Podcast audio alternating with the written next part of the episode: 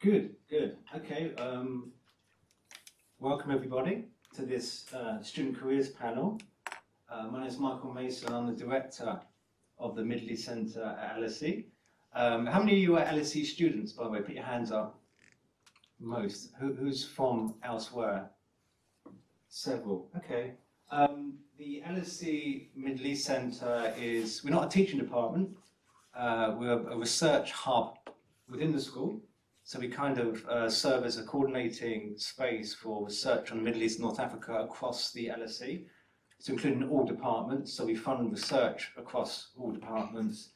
And we have a, in addition to our research, we have a quite a lively events uh, program. Um, if you want to know more about the centre, please go to our website. You can sign up, get our newsletter. And uh, we haven't got a lot of time tonight, so I, I can't really say too much about the centre, uh, but perhaps this being a student careers panel event, I should say something. In the last couple of years, we've we've moved in, in quite a significant way to try to increase engagement with students across the school uh, through things like we have a master dissertation prize, uh, uh, we have uh, um, internships, paid internships, which we advertise on our website. So if you're interested in that sort of opportunity, please go to the website and you'll see adverts for the internships. And we've been um, also, uh, um, uh, we create, we have desk space if you're a PhD student working on the Middle East and North Africa, which is often quite valued because I know PhD students in some departments are often sort of fighting to get a desk, but we can guarantee you a dedicated desk space in the Middle East Centre. And lastly, we have a, a library in the Middle East Centre which, which I think is a great reference library, but it hasn't been integrated into the LSE library collection. So over the summer, we've been digitalizing the sort of the, the uh, collection, and that'll be searchable. And we'll have the option for students to come into the, to the Middle East Centre uh, at least one day a week in term time to consult the reference library. I think when we did the work on the library, most of the books in the library uh, are not available in the, in the main LSE library including some material in, in Arabic. So it's important that we make that resource accessible to, to the students. You'll also see that we have a, um, uh, a sort of Arabic website and we have uh, extensive social media, both in English and Arabic. So any sort of uh, uh um, interest in the centre, we're going to have a reception after the careers event.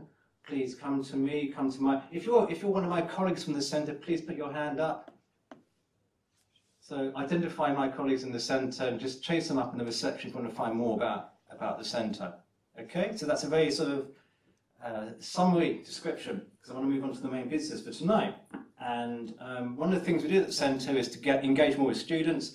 I know the LSE Careers Service does fantastic stuff, but usually the LSE Careers events are kind of uh, um, shaped according to departments or sectors of work, like finance or NGOs or international organisations, for example, and we thought there was a gap to identify those interested in careers related to the Middle East and North Africa, and particularly to invite people who've carved out distinguished careers uh, in relation to Middle East and North Africa in different spheres, different kind of spheres of activity. And the point of tonight is to uh, introduce you to three fantastic individuals who will talk uh, about their own career pathway for about five to seven minutes and then you can ask some questions, any questions you like, and then we'll have a section outside from 7 to 8 where we can carry on the conversation. So we want to make this as interactive as possible, hence we, won't, we don't devote too much time to sort of speaking to you uh, uh, about the centre or particular career pathways. Okay, so I hope that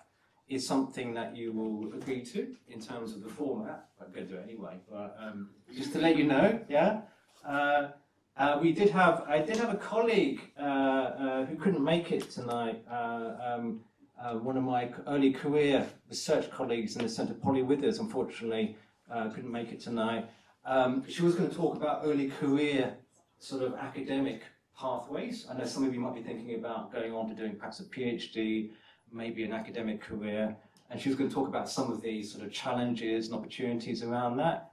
Now, me being academic as well, a little bit more, a bit more, a few more years under my belt. Um, I'm happy to maybe talk a little bit about that, or perhaps mainly in terms of reception afterwards, or in questions. If you've got questions about an academic career, uh, uh, what sorts of opportunities there are, how you do that, I'll be happy to, to, to talk to that. Polly was going to talk to that, uh, Dr. Withers, but she's not with us. So I can hopefully handle the questions about that sort of career pathway, even though it's, it's, it's, it's been some years since I was a PhD student. But I do remember the kind of uh, how the, the key challenges. Okay, let's go on to business. So let you know this, this event is being recorded. Uh, one thing we try and do with our Events Middle East Centre is, is record as much as we can. We make those uh, recordings usually available as audio podcasts, and that kind of increases the sort of uh, opportunity for for folks to see what we do and hear what we do. Particularly, I think um, important in terms of our kind of uh, research-led events. It means that the research findings get greater exposure. Um, so what I'm going to do now is I'm going to welcome our three speakers uh, uh, one who is online, and then we'll uh, I'll give them a, a, short bio on each. The initial bios I had about our speakers were really, really long, which says a lot about the distinguished nature of their careers. So we kind of shortened their bios. I apologise if I leave out crucial parts of your career. Yeah, yeah, edit. Yeah, um, and then we'll, I'll ask each of the three speakers to, to speak for between five to seven minutes um, about their career, to highlight perhaps some of the the key kind of opportunities and challenges in that distinctive career sphere, and then we'll just throw it out to questions. And after the questions, we'll, we'll have a reception outside, and we can carry on the interaction. So please treat this as, as an opportunity for you, as a resource, you know, and if you want to find out something about careers in Middle East and North Africa, please uh, talk to us. So, this, onto our, onto our three uh, distinguished guests. And I have to say to all our three guests, thank you so much for taking, taking your valuable time to come here to LSE to talk to us and to you, uh, uh, the students, about their, about their careers. Um, first, uh, and this I'll, I'll, go through the speakers in terms of the order in which they'll, they will talk to you, um, and I'll give all the bios first, and then we'll go to the go to the uh, uh, each of the speakers. Yeah. So the first one is online. I hope you can all see him. Uh, Reza. Reza Afshar is the Executive Director of Independent Diplomat, which is a non-profit, non-government organisation founded in 2004. Uh, previously, Reza was head of the team responsible for Syria policy at the UK's Foreign and Commonwealth Office. Uh, during his time at the FCO, now the FCDO, uh, Reza also served as head of the Middle East, Asia and Europe team at the UK mission to the United Nations between 2009 and 2012. Uh, during his 13 years of service, he also worked on Iraq from 2003 to 4, Zimbabwe, leading the UK Foreign Office's crisis team there in 2008, and negotiated new arms control protocols relating to cluster munitions and landmines. Um, on my right, uh, Hind Hassan is an inter international correspondent for Vice News, covering conflicts, humanitarian crisis, and the biggest developing stories from around the world.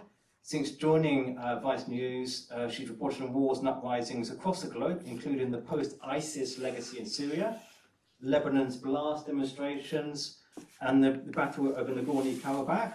Um, Hind Hassan uh, was embedded with the Taliban in Afghanistan just months before the group's takeover Kabul, uh, which you may well have uh, seen, and was on the ground in Jerusalem and Gaza ahead of the military offensive on the Strip. Prior to joining Vice News, uh, uh, she worked as a reporter for Sky News.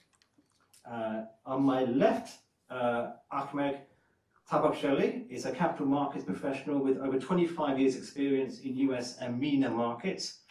He is the chief strategist of the Asia Frontier Capital Iraq Fund of the National Bank of Kuwait. Ahmed is also a visiting fellow at the LSE Middle East Center, where he's researching Iraq's economy and political economy with a specific focus on the economic aspects of the relationship between the government of Iraq and the Kurdistan uh, regional government. So before I go to, to Reza for the first sort of uh, uh, uh sort of uh, uh, talk about career, can I please can you join me to welcome the guests tonight?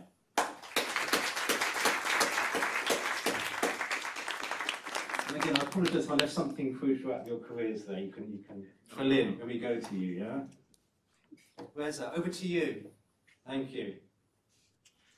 Hi, Michael, thanks for the uh, introduction and thanks for having me. I hope you can hear me okay. Um, I just realised my radiators, I'm working from home, my radiators have come on and sometimes they're very noisy. I live in New York and New York still works on steam for some reason, um, uh, like we're still in the Industrial Revolution, and they make a lot of noise. So if I cut out, um, uh, uh, I apologise in advance. Um, thanks very much for having me. Uh, I will start with my um, career path as it was, and just to give you some background, um, I was the son of a migrant. My, my mother um, fled the Iranian Revolution in 1979. Uh, she was eight months pregnant with me, and uh, so I was born in the UK sort of by luck.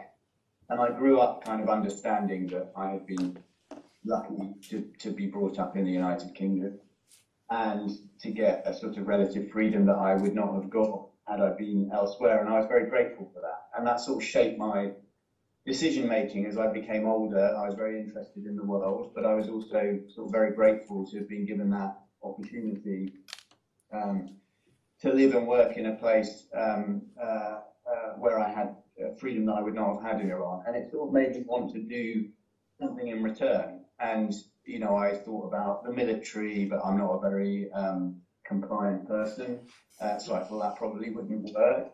Uh, and I knew that I was really interested in foreign affairs uh, and what was going on around the world. And I sort of landed on wanting to, to, to, work in some aspect of diplomacy and, and to do so for the British government. And I sort of knew that by the time I was maybe 14 or 15.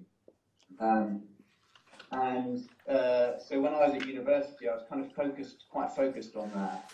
And I ended up um, applying uh, through the fast stream, and I ended up, uh, I think I was offered the job before I graduated, and I ended up um, at the Ministry of Defence. Um, and this is sort of important, and this was left out of the bio when you edited it, but but it's sort of the most important aspect of my um, career and something that's been a thread throughout my career, which is luck, basically.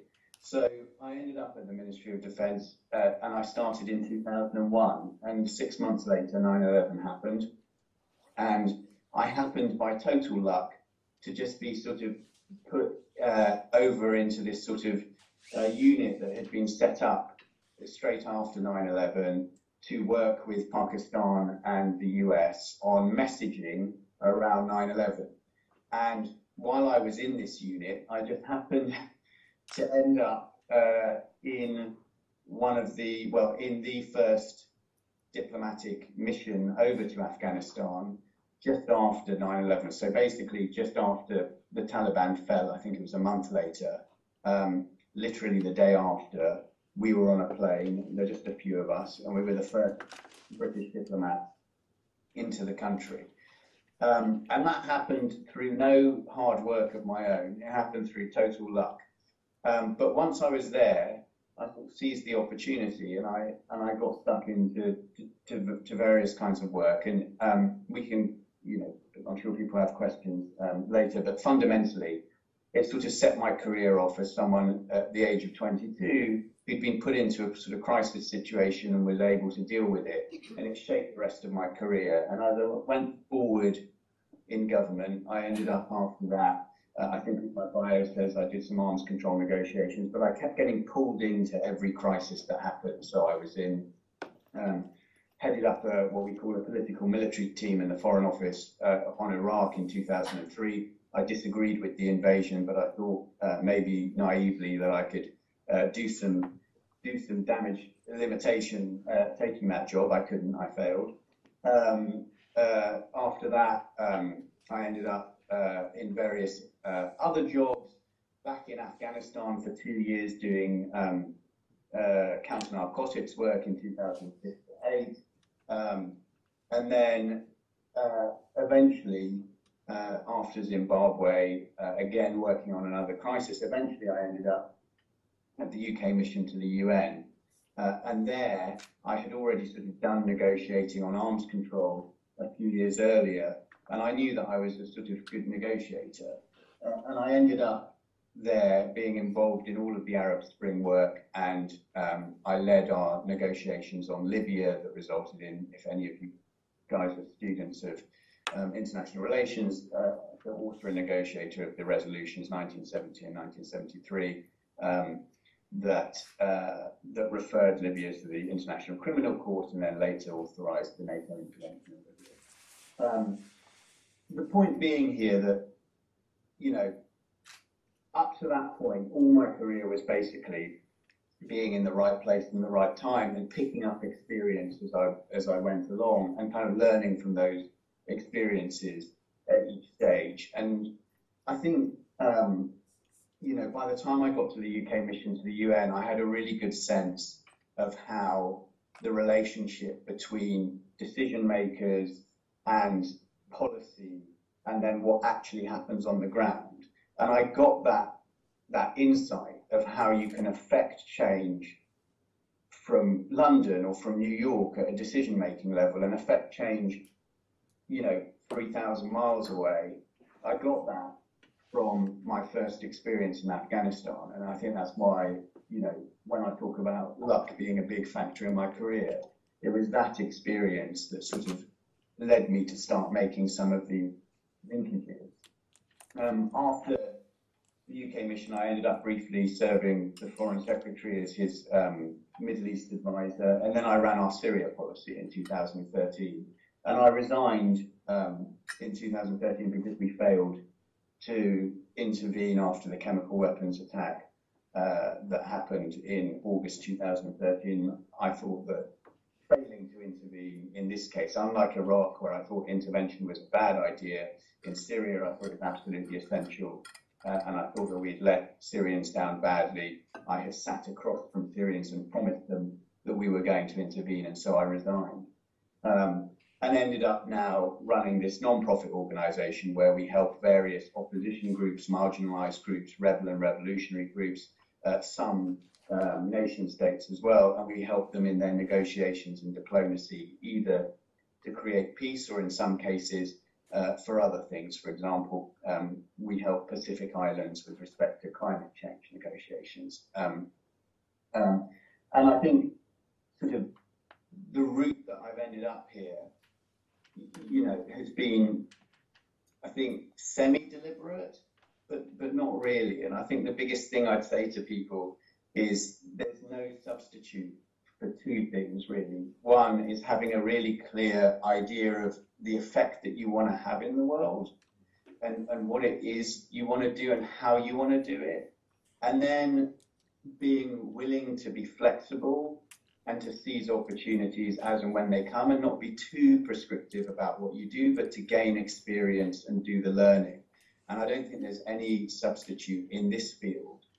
Um, there's no real substitute for experience. And I think personally that that experience should start with seeing um, seeing things from the perspective of what happens to the people who are most affected by the crises and conflicts that happen and how those dynamics work and then taking that and translating it into um, into what you want to do for your career. Um, I don't want to go on, Michael, because I know you're on a tight schedule. Um, but you know, when I answer some questions later, I mean, there's some points that I'd love to make about kind of what's up with diplomacy at the moment and how, uh, you know, whether it's an effective sort of place to be having a having a career, what some of the challenges are, um, and so on. But I don't want to um, go too long in my opening remarks. Thank you very much for that. Much appreciated. And there's, I think there's lots there that will be picked up on in, in, in questions and um, this, this desire to, to, to have a clear idea of what you want to do and particularly to try and have some kind of truth and integrity in terms of your how you deal with those who are most affected uh, by by sort of crisis and other events in the world is, is something which holds across a lot of I think career pathways. Uh, so thanks very much for that. Hind, over to you. Thank you. Thank you. Shall I move this this way? Okay, can you hear me? um, thank you as well for having me. Uh, it's a pleasure to be here. Uh, I'll just go back into how I ended up in journalism. Um, I was born in Iraq, and my parents travelled to the United Kingdom to a city called Hull up north. I Don't know if there's any northerners in here. No, never is. Okay. um, yeah, and and my dad went to study, and that was the plan that he was going to go finish his PhD in um, science in plant genetics, and then we were all going to go back to Iraq, and you know I was going to grow up there and you know live live in Iraq. And it didn't happen because it was the 80s, there was the Iran Iraq war, there was sanctions, there was the Gulf War, there was the 2003 war, so it was just endless. And so I grew up watching TV and watching conflict and having family talking about it and having friends talking about it, not my friends, my parents' friends. And that's all that my life was, was just conflict, war, politics. Um, and it kind of infiltrates you, doesn't it? Doesn't it? You can't get away from it. Um, and so that just kind of was always something that I got more and more interested in. And when I went back to Iraq for the first time when I was 17, and then again when I was like 19, I think my the interest, my personal interest in where it was that I came from originally, where I was born, and this divide that existed between me and, and Iraq. And I, I had an interest in politics and it grew. But like everyone in my family, I went to university and I studied um, science. So I have two brothers, two sisters, and they all they're either doctors, dentists, or computer scientists. And I studied medicinal chemistry. Um, I had pretty much no choice in that. You know, it was it was a step down. Okay, you're not going to be a doctor. It's a disappointment. Okay, we'll take. It's got medicine in the title. That's fine. Just maybe tell people you do pharmacy or something like that. And and so I went and studied medicinal chemistry at university.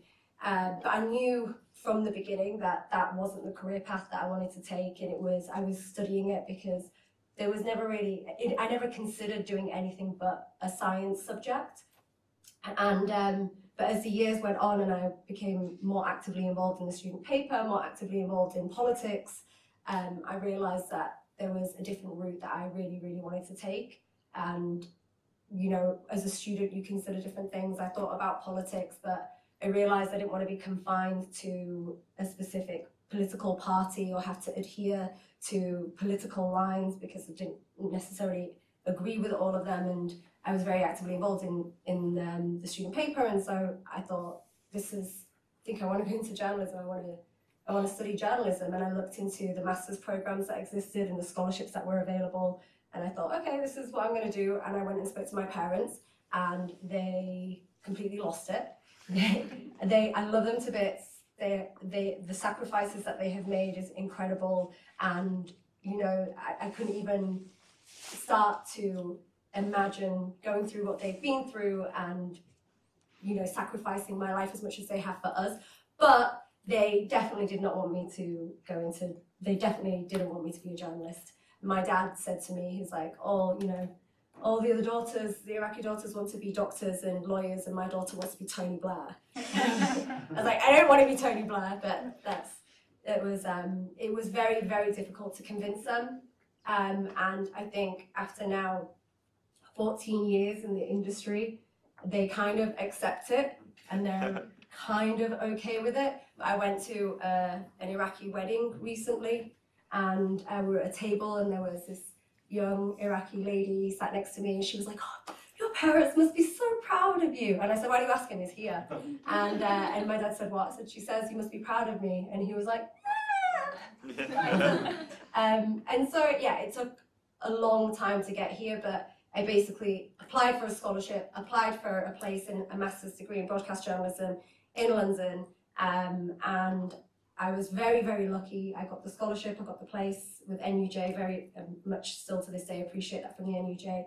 And, um, and then it was a whole other hustle to get into international politics because um, journalism is a very, very competitive place. Journalism remains an elitist industry. The vast majority of people who work, and I say this every time, the vast majority of people in the newsroom say do not represent necessarily the, the public. You have a lot of people from private school backgrounds, from boarding schools, and there are there's definitely a need for more people from state schools, from the regions, from different backgrounds. And I'm not just talking about people on camera or having someone that represents you or looks like you on camera. I'm talking about behind the camera, people who sound like you. Um, and yeah, no, come from Hull or come from a different place that doesn't just include London. And I had to rely on the generosity of a lot of people when I first graduated from my master's degree. I managed to live, a friend of mine let me live rent free with them for a little bit. Um, and without that generosity and without the scholarships that were available to me, I wouldn't have been able to get here. And I know there are lots of talented individuals who definitely have the ability to do what I do, but don't have those options open to them. Um, I think that's kind of it, sums it up very briefly, um, but I'll happily answer other questions later on. Great, thank you very much for that. Okay. Uh, I think after this, what am I going to say? I'm going to make up stories right now. so, well, uh, like Hind, I'm Iraqi as well. I'm Iraqi, uh, but I was not born in, uh, in Baghdad. I was born in Istanbul, and the reason is my dad happened to be a career diplomat. And what that meant is that I sort of pretty much lived and studied almost everywhere. Out of the last 64 years, maybe I've spent seven years in Iraq altogether. The rest have been everywhere. So, like, I started school in in Baghdad, then I went to Germany in Bonn, then it was Tehran, and a stint in Kermanshah in Iran, and then back in Baghdad for a number of years. And then I think I finished my high school in Algiers, and I did some A levels in the UK. Then I graduated um, in New Zealand. Now, unlike um, my uh, your dad, my dad was quite happy for me not to do um, engineering or doctor because in, in, in Iraq, the only respectable careers are engineering and doctor. So if you do a if you do a baccalaureate like like what we have, is those who get the highest marks, they end up by choosing medicine. So you go 90 plus, you go medicine. 80 plus, you're engineering. But even within the 80, so like the lowest of the engineers tend to be the civil engineers. The architects are called engineers, and they are the ones who are almost 90. Those who barely make it, touch 50, they go to sciences. And I went to mathematics. So my dad uh, one of the reasons why he was open-minded from the beginning, and I was lucky in so many ways. He wanted to become a chemist, but his dad told him, "What? My son becomes an Arabic it's the word attar, which is like potion maker. so what are you going to become an attar?" And so his basic idea was he, he studied, uh, you know, the other respectable career, which is just as good, which is becoming a um, a- lawyer. So you know, it's, it's just to give an idea. And So when I wanted to that path, he was okay with that. And by the way, when I was uh, studying for um, A level before going to New Zealand, I almost went to Hull. I wanted to go to that university. It sounded really exciting, far away. I went there. It was too cold. I didn't want to be there. It's still cold. I bet. But I love it. Yeah. So, um, so, so I became a mathematician, and um, I didn't really look for a career either in mathematics or well because I fell in love with technology or with computers those days. And let's go back to the days when word processors really were, were something new. So I learned how to program printers and what have you. And then found myself, I'm not really interested in a career in mathematics. I wanted a career in, um, in technology. And so that was the early uh, uh, 90s. But then I happened to be married at that time. Uh, thankfully, no longer. But at the time, um, yeah, at the time, um, you know, when you got married, you end up by having lots of debt. Uh, so I started looking at the career centre at Oxford, and one of them says this investment banking thing, and there's a brokerage thing. And I said, and I looked at the starting salary, and I said, I want to do that. so, so, but and it really much defines really where, where I did with all of my career. I did not, and I did not have a clear idea where I wanted to go. Most of the time, I looked, I was sort of like, the one thing I made sure, because I lived everywhere, I was almost a foreigner. So almost, wherever you go, you're a foreigner. Even in my own home country, I was a foreigner. So you end up by trying to be as good as the next person or actually even better than them. So I end up by working hard, studying hard in those days, especially reading. Opportunities open up and you look for them. So I started a career in brokerage and I was basically based in London. I was what's called the US institutional broker. So I worked with uh, guys who maybe might have looked after your parents' pensions or not anymore, but they were my clients. And, and I did all of that for a number of years, ended eventually. And oh, I did not focus on the Middle East. As an, as an Iraqi, I never saw myself as an Iraqi. I knew I was an Iraqi. I speak perfect uh, Arabic in, or perfect Iraqi more than anything else. Uh, but I never thought of myself. I've been always an international person, or wherever I went, it's been a home. So in fact, London is more home for me than anywhere else. I've been in the UK for almost 38 years or thereabouts. It's been more